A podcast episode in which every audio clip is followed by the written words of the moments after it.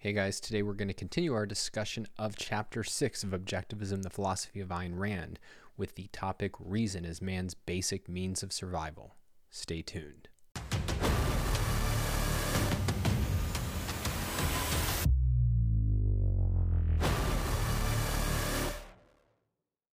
All right, so let's start out with a summary of this section.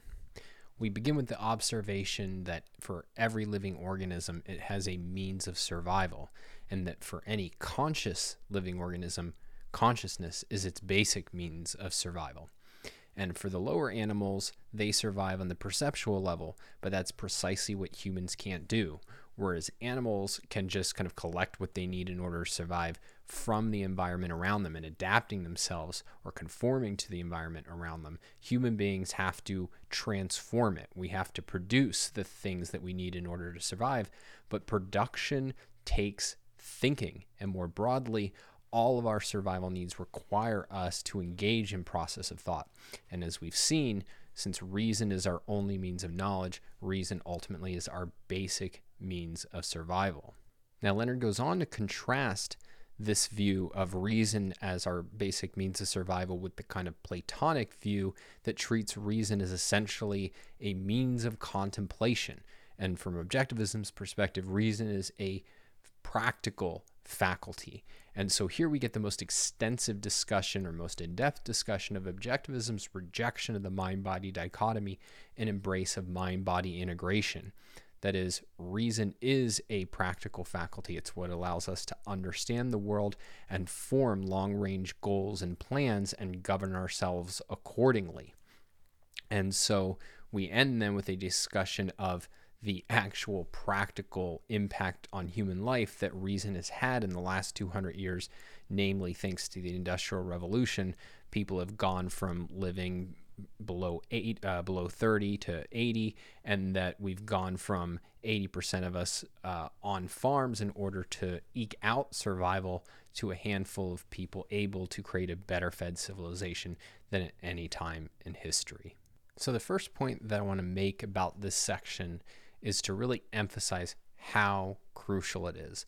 This is really the central principle of objectivism because everything so far has led up to it and everything that follows hinges on it. We've said that about this chapter in general, but in particular, this section, this principle of reason as man's means of survival, is in many ways the most important principle in objectivism. And one way to think about it is that we've said a number of times in these videos that from objectivism's perspective, all normative guidance, all guidance on what you should do, requires a goal and then a recognition of a metaphysically given fact. And so it's recognizing that fact in light of a goal leads to a certain course of action that one should follow. And essentially, all of the objectivist ethics, politics, and even in many ways the aesthetics, it comes from the fundamental goal, as we'll get to in the next chapter, of to live and then the recognition of the metaphysically given fact that reason is man's basic means of survival. And I think the most eloquent example of this is that if you look at, uh, and again, we'll talk about this more when we get to the next chapter, but as we'll see, Ayn Rand says that you know the purpose of morality is your life and happiness, but that the standard of morality, the standard of value, is man's life, or sometimes put it as man's survival qua man.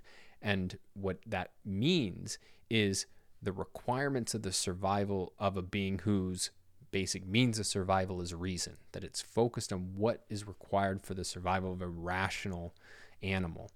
And so, this is, if you get this principle, then it'll clarify everything in objectivism. And if you don't, and I mean really get it, like really see it firsthand and then see how it's carried through in the rest of the philosophy, um, if you don't, then you'll have a lot of struggles and a lot of trouble. And one of the one of the things that we should keep tabs on as we go along is the way in which arguments that can seem unconvincing or even rationalistic are the the w- reason that that happens i think is often because people don't really see fully and with full firsthand clarity the validity of this principle that reason is our basic means of survival. So let's sketch that out a little bit more. So I want to talk a little bit about Ayn Rand's view of reason. And in particular, what I think is uh, going on in this section, which is really an integration of reason, which we've talked about, with what we covered in the previous section life as goal directed and conditional.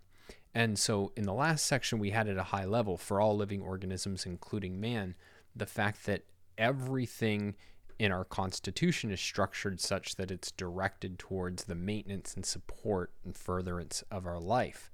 And the point here is that reason is like this too. And in fact, reason is the fundamental thing that is going to determine whether or not we can survive. But it's that, in effect, if you think of there's a real function for your liver, right? The liver is not just for like contemplating its own liverness, it's a biological organ that's designed for the kind of maintenance of your body. And the point is that reason as a faculty is as well, that it's not for sheer contemplation of facts, but for guiding you through life. It is a as uh, to say that uh, it's a practical faculty is to say that it has a biological function of governing you through existence in ways that help you survive and more specifically that it's that it's a a faculty that's to direct productiveness, the creation of the material resources that you need to survive. And so, what I'm stressing here is that from objectivism's perspective, to be rational is to guide your life by reason. It is to produce using your mind the things required for survival. It is to formulate long range goals by reason and govern yourself accordingly and direct your life accordingly. And the reason why I'm really trying to highlight this is that it's something that I myself don't think I fully had. And in many ways, um, even leading up to this, working on this video, I realized that I think I had a certain fact value dichotomy. Like I got the idea that from objectivism's perspective, you need to be rational and that this entails being productive and formulating your purposes through reason. But I saw that as in effect kind of an add-on. Like, all right, first we get that reason achieves knowledge, and that that stood in my mind. I think more as just awareness of reality as it is, and then it's okay. Then we prove a more a moral uh, code, a moral standard, and only then do we discover that like okay, now to be rational, given a moral code, entails um, setting purposes and being productive. And what was striking is that from th- that what you get in this section is the way in which no, this is already in Ayn Rand's view of even what reason is. Now, this doesn't tell us yet that we should be productive or that even that we should be rational or that we should seek to survive, but just as a factual matter. What is reason? Reason is being rational is, living by reason is using it to understand the world, but also project purposes and, uh, in particular, to produce, to create. That is what the faculty of reason is, and that is its function biologically in human beings.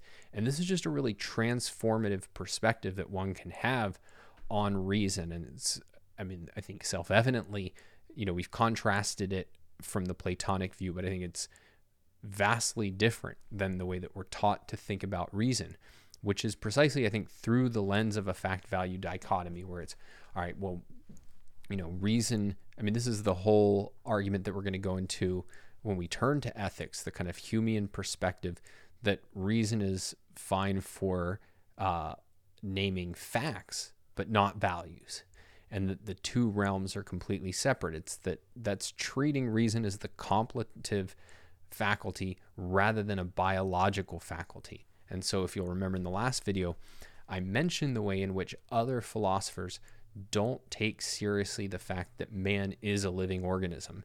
And part of what it means that Ayn Rand really does take that seriously is that that's her view of reason.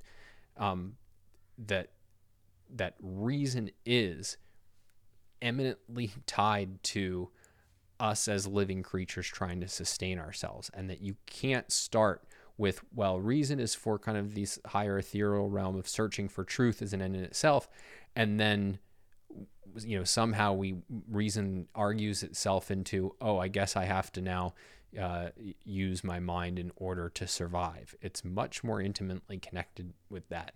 So I, I think that is to me at least that was a very striking thing when i read this section was how much is embedded even before we get to a discussion of ethics proper. Let's say something about the validation of reason as man's basic means of survival.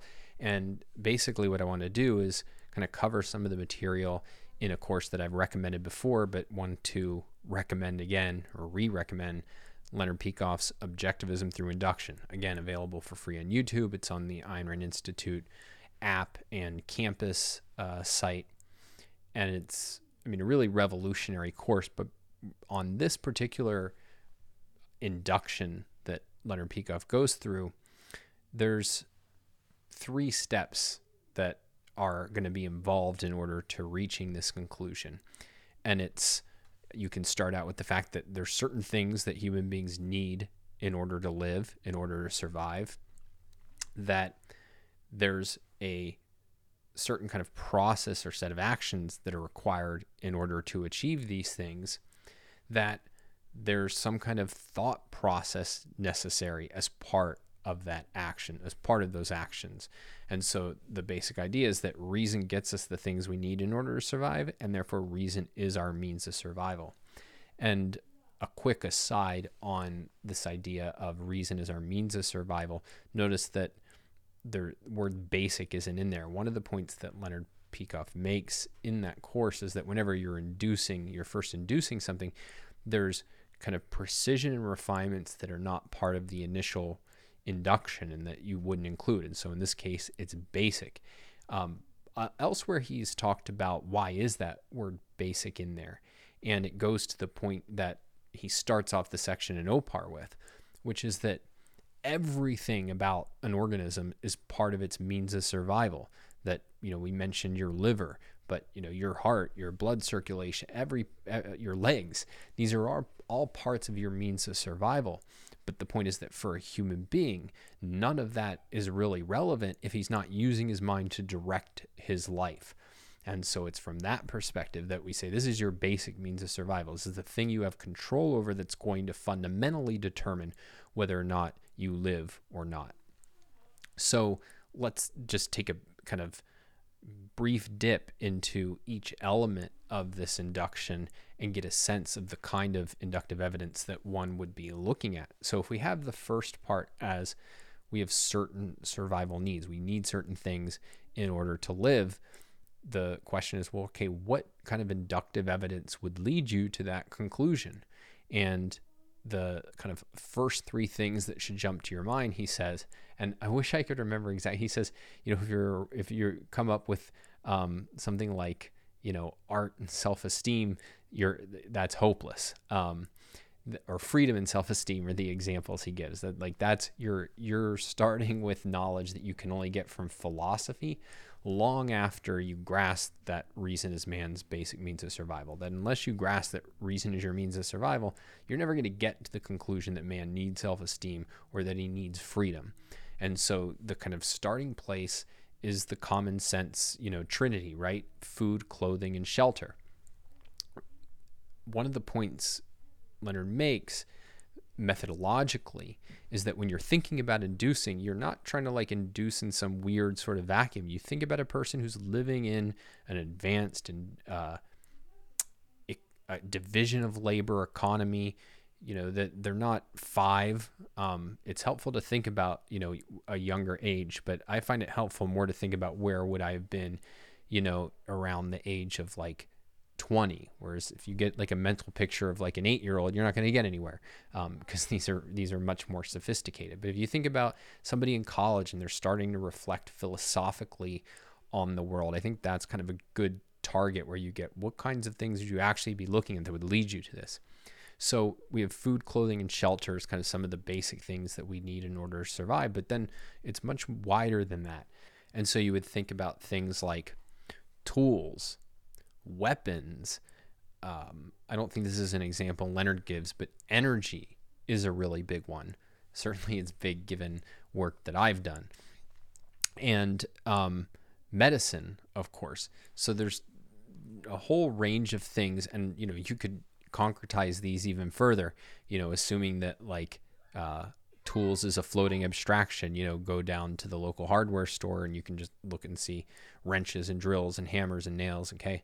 Um, you know, if energy is a floating abstraction, which is probably more likely, it's, you know, read some books on that and it's okay. Now I get the idea of oil and coal and natural gas and nuclear and um, hydro and, you know, well, wind and solar kind of pseudo energies, but you get the point of there's, uh, and, and you can even think about more specifically, like, oh, this is how an internal combustion engine works, and this is how a turbine works, and so on.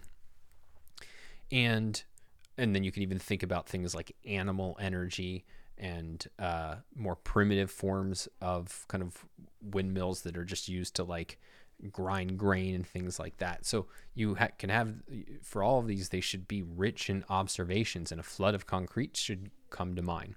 But then we get to, okay, there's certain processes in order to get them.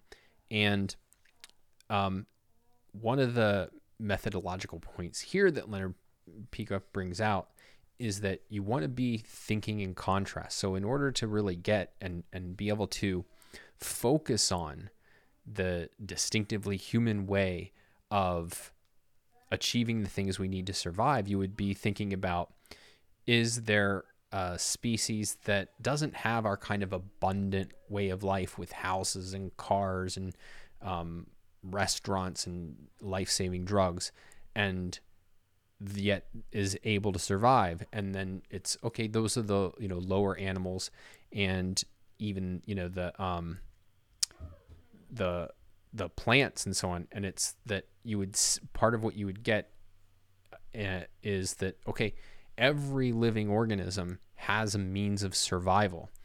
And then you would start dividing that up and think okay for plants it's that they use unconscious chemical means in order to survive. And then it's for lower animals that what they're really doing is they're using locomotion directed by consciousness. But that when it comes to human beings, then you would think, all right, what's the difference between what they do with their consciousness and what we do? And so it's, um, you could think about like, well, with food, animals basically run over and whatever's available they grab, or they fight with each other over food, right? Or they, you know, try to chase down and kill some other animal and maybe compete with other animals for their meal. And that what we what do we do? Well, it's we sow, till, irrigate in order to grow food, right? Uh, or you can think about clothing, the, the very fact that we have it, and it's that we capture animals and we tan and we skin and we go through this process. And I think Leonard has a, a line for homes where he just says, you know, read the fountainhead. But you can get that there's processes behind all of these things that enable us to get what we need in order to survive. There's a kind of activity that's very distinct from what other creatures are doing. And so then now we have to get okay, is there something common to these activities? And I won't go through the whole thing, but you would just think that here's where you would get oh there's there's a reasoning process behind it.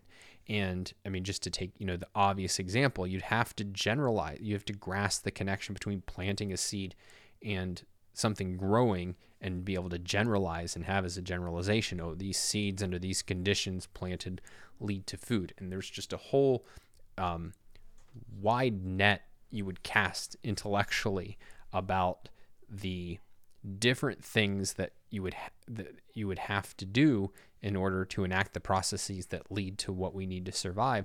And they all involve things like generalization language science things associated with even kind of a primitive understanding of reason. One of the, uh, one of the things that Leonard Peikoff really stresses is you can't start with the objectivist conception of reason. Often he'll begin and I think in this case he does with a dictionary definition of this is what it means uh, to be reason, uh, to follow reason. And it's kind of very common sense things like language, like science, like generalizing. And that the the kind of summary conclusion you would get then is okay, we have a certain kind of mental faculty and with distinctive features unique to humans that are connected to the process of production that creates the things that we need in order to survive. And one thing then that we can reflect on is how much of this is actually in Opar itself.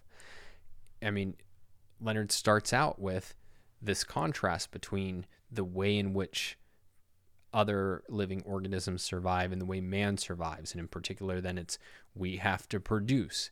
And then it's um, production is a process of reason, which he can treat very briefly here because in Opar we've gotten, you know, an entire chapter and really several chapters on what reason is.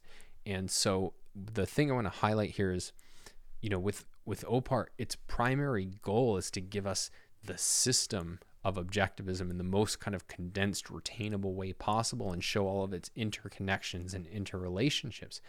And yet, even given that that's the primary goal, it's astonishing how inductive the book is and how much insight it will give you into okay, what are the kind of inductive steps that one would have to go through in order to formulate this or reach it for the first time? That it's it's both systematized um, and yet not deductive. And that is, I think it's, I mean, this is just a good moment to reflect on what an achievement this book is. I mean, it's easy when somebody's written something to look at it and go, yeah, well, that was, that was all, that's obviously the way you would write it and formulate it, and then be very critical um, of, yeah, well, I would have done it this way or I would have done it better.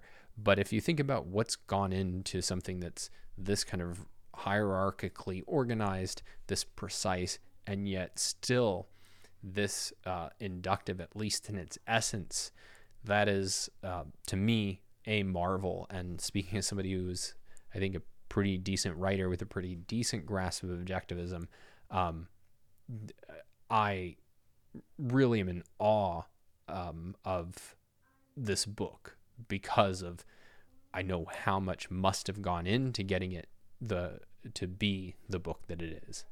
One of the things that Leonard Peikoff has commented on quite a bit is Ayn Rand's insistence that she could not have formulated objectivism, and in particular, she couldn't have formulated this principle that reason is man's basic means of survival until after the Industrial Revolution.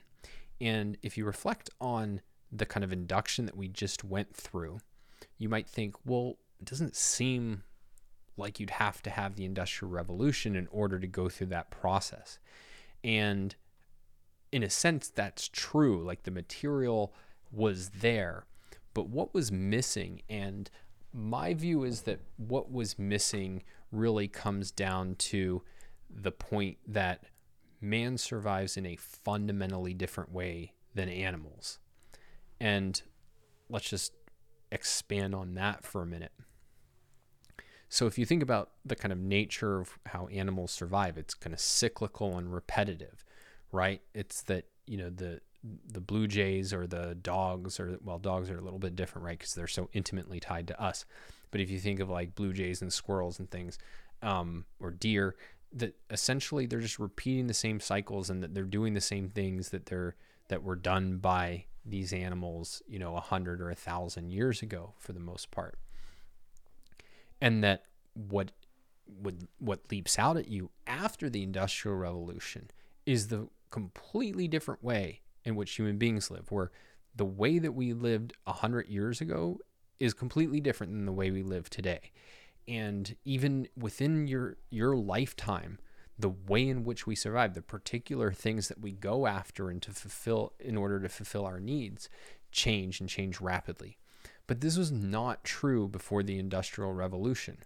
That there had been progress, and important progress. I mean, the different the, the difference between being a hunter gatherer and having civilization is huge. But there's a question of you know how where were people of that tra- of the, that transformation, you know, three four hundred years ago, thousand years ago, two thousand years ago, and then what what was the real meaning of it? What could one take that to mean? Because it seems kind of glacially sh- slow, um, almost accidental, and it it it did not seem to integrate very well with the fact of well to survive i do what my grandfather and great grandfather and great great grandfather and great great great great great grandfather did and till the field and you know uh, basically live on the farm in the same sort of way or exploit the masses the way that my great grandfather the king exploited the masses. So it, you didn't have that perspective on human beings as living you had them as different right as having language and, and so on but seeing that in terms of a different way of surviving was not at all obvious and not at all apparent. And you might think well all right well what about the ancient greeks? Because they lived at a time of if not rapid technological development rapid explosion of knowledge. And again that's true but the whole issue is getting that that is your means of survival. And the point is that objectivism makes is that that the knowledge that they were discovering was not seen as practical. It was not seen as connected to survival. That the kinds of things people did to survive were the same basic arts that had always been around in more or less the same basic manner and so you had to you it, it, takes a lot in order to grasp the concept and, and become aware of the the the whole issue that there's a different way that we survive and then what is it? And that that would not have been obvious or even something that you could really realistically expect someone to see before the industrial revolution. What you needed then was rapid progress and progress clearly driven by knowledge and not just by the sort of um, practical reasoning that the Greeks would have been aware of, like, well, how do you build a saddle or something like that? Um, it's I don't even know that they use saddles then, but you get it's how do you kind of uh, build this or grow this, but that it's the most abstract scientific knowledge being applied to the most practical issues in human life. And that's kind of the core of what you need from the Industrial Revolution. And one broader point that I want to make about this is that if you want to understand Ayn Rand's perspective on life, I think you really have to see it in the context of her as somebody who takes the meaning of the Industrial Revolution seriously. Onkar Ghate give, gave a really excellent talk on just this issue called um, Productive Achievement Man's Noblest Activity. And he highlighted that I mean, if you think about the Industrial Revolution, it's this transformative, you've all seen uh, these graphs that you know look like hockey sticks of in the last 200 years our standard of living by every possible metric has just soared and that from objectivism's perspective, this is the biggest improvement in human flourishing in human history. And like it should be a major, major question of all right, what is what are the philosophic implications and the philosophic meaning of this phenomenon? Or just to put it more kind of um, practically speaking, how the hell did this happen and how do we make sure that it continues?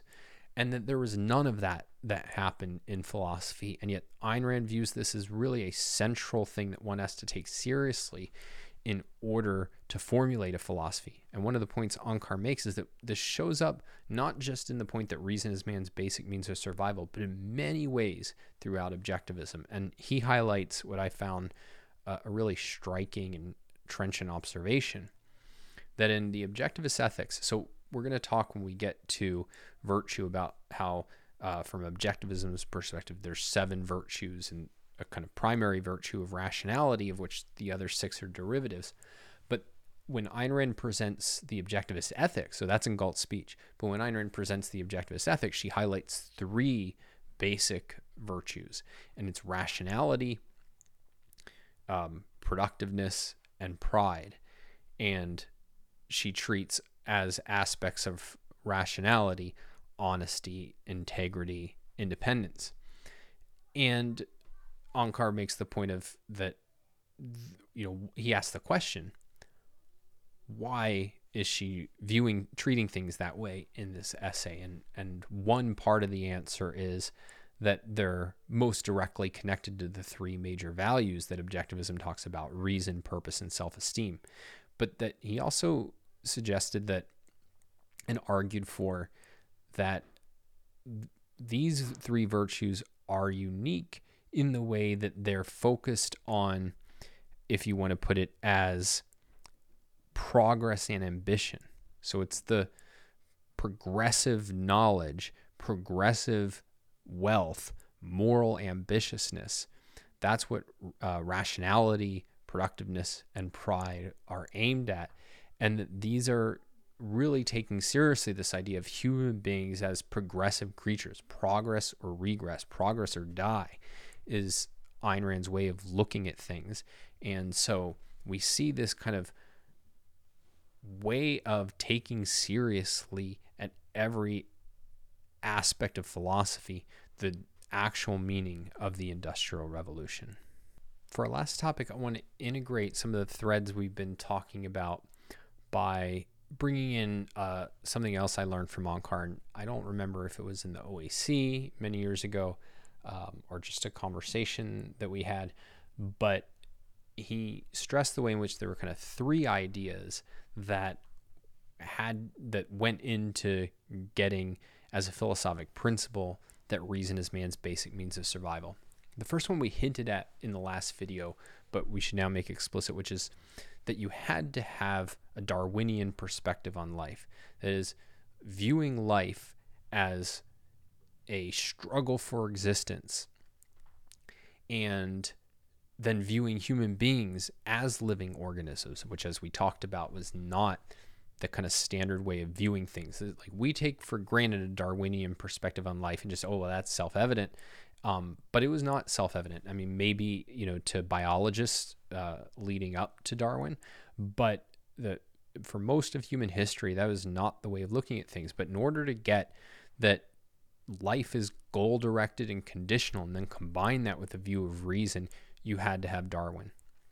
The second, as we've talked about, was the Industrial Revolution to get that human beings have a completely distinctive way of surviving, and that it is that is surviving through production, through production, and that production is guided by knowledge, including our most abstract, most scientific knowledge. And then there's a third element, though, and this is why I highlighted to get this as a philosophic principle, which means to be able to integrate it into a system. You had to have uh, um, the mind body integration view. And one way to put this is that think about the period after the Industrial Revolution. And you can ask, why was Ayn Rand the first philosopher to discover that? Well, we get kind of an indication from Leonard Peikoff where he says that you need to have a view of the mind body integration, which comes from the primacy of existence and an objective theory of concepts. But if we if we think about it more in historic terms, f- by the time the Industrial Revolution happens, philosophy's in a Kantian era. It's an era where since Descartes, we've been in the primacy uh, primacy of consciousness has been embedded in philosophy. And then we have a real skepticism uh, about the relationships between concepts and percepts um, from Hume and then really embodied in Kant. And you can think about it as a complete separation between man, man's mind and his actual life on earth, and a skepticism that our minds can give us anything relevant to the life that we're living on earth.